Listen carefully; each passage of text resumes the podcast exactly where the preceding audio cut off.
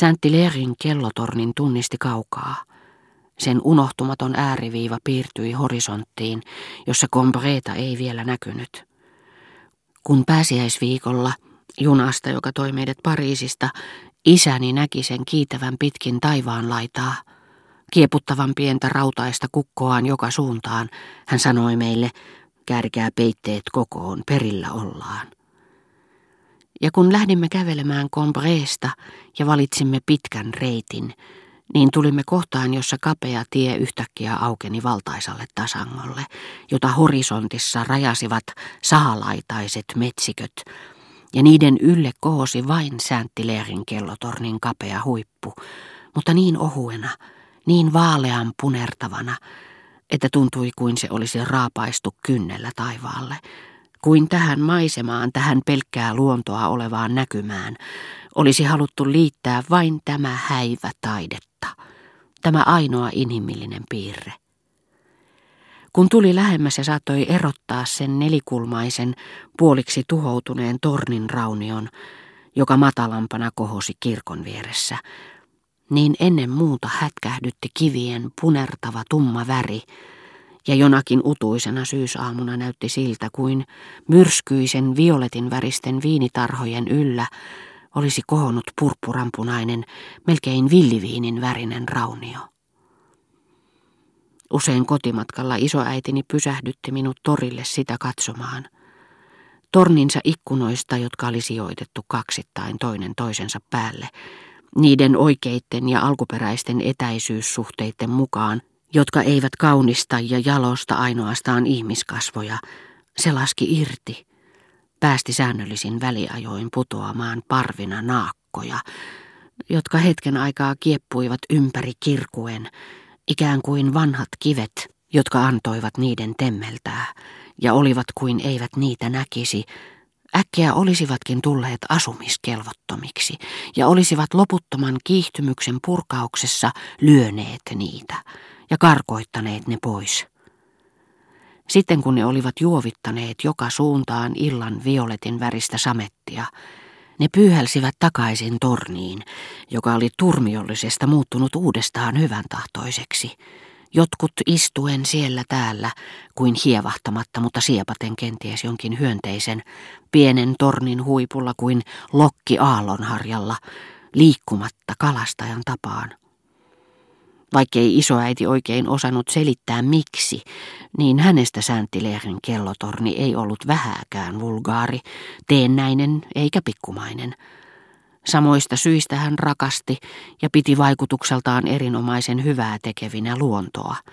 Silloin kun ihmiskäsi ei isotätini puutarhurin tavoin ollut latistanut sitä, ja suuria taideteoksia – ja ilman muuta kirkon jokaisen näkyvän osan erotti kaikista muista rakennuksista eräänlainen siihen valettu ajatus. Mutta vasta kellotorni tuntui tekevän kirkosta tietoisen, yksilöllisesti ja vastuullisesti olemassa olevan. Se puhui kirkon puolesta. Luulen, että jotenkin epämääräisesti Combreen kellotorni edusti isoäidin mielestä ennen kaikkea sitä, mikä hänestä oli maailmassa arvokkainta. Luonnollisuus ja hienostuneisuus. Hän, joka ei tiennyt arkkitehtuurista mitään, sanoi, naurakaa te lapset minulle vain, jos haluatte. Ehkä se ei ole kaunis oikeaoppisesti, mutta minä pidän sen vanhoista kummallisista piirteistä.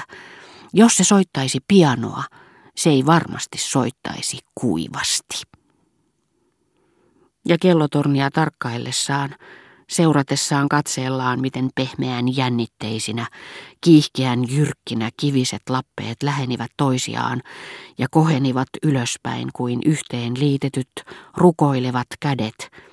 Isoäiti oli niin täysin yhtä tornin huipun kirpoamisen kanssa, että hänen katseensa tuntui lennähtävän sen mukana, ja hän hymyili ystävällisesti katon vanhoille kuluneille kiville, joiden harja enää oli laskevan auringon valaisema, ja jotka tähän aurinkoiseen kenttään jouduttuaan valon pehmentäminä tuntuivat äkkiä kohonneen paljon ylemmäs, olevan kaukana kuin laulu, joka toistetaan falsetissa yhtä oktaavia ylempää.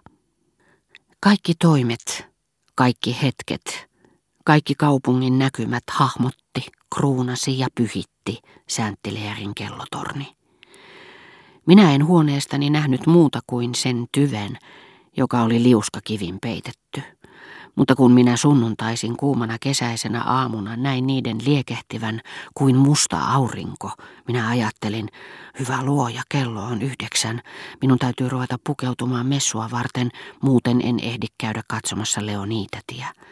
Ja minä tiesin täspälleen, minkä värinen oli aurinko torilla.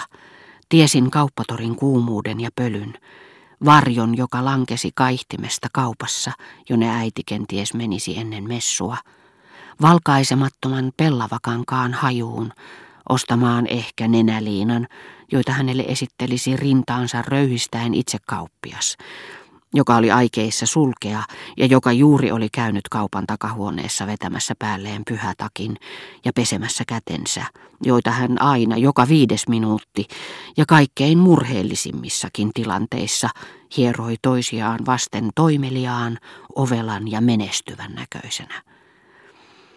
Kun messun jälkeen mentiin sanomaan Theodorelle, että pitäisi toimittaa tavallista isompi kranssi, koska sukulaisemme olivat kauniin ilman houkuttamina tulleet Tibersiistä meille syömään, niin edessä kohosi kellotorni. Sekin kullankeltainen ja kypsä kuin valtavan kokoinen siunattu leipä. Pinta hiutaleinen ja auringosta tahmeutta tihkuen, terävä kärki sinistä taivasta kohti pistäen.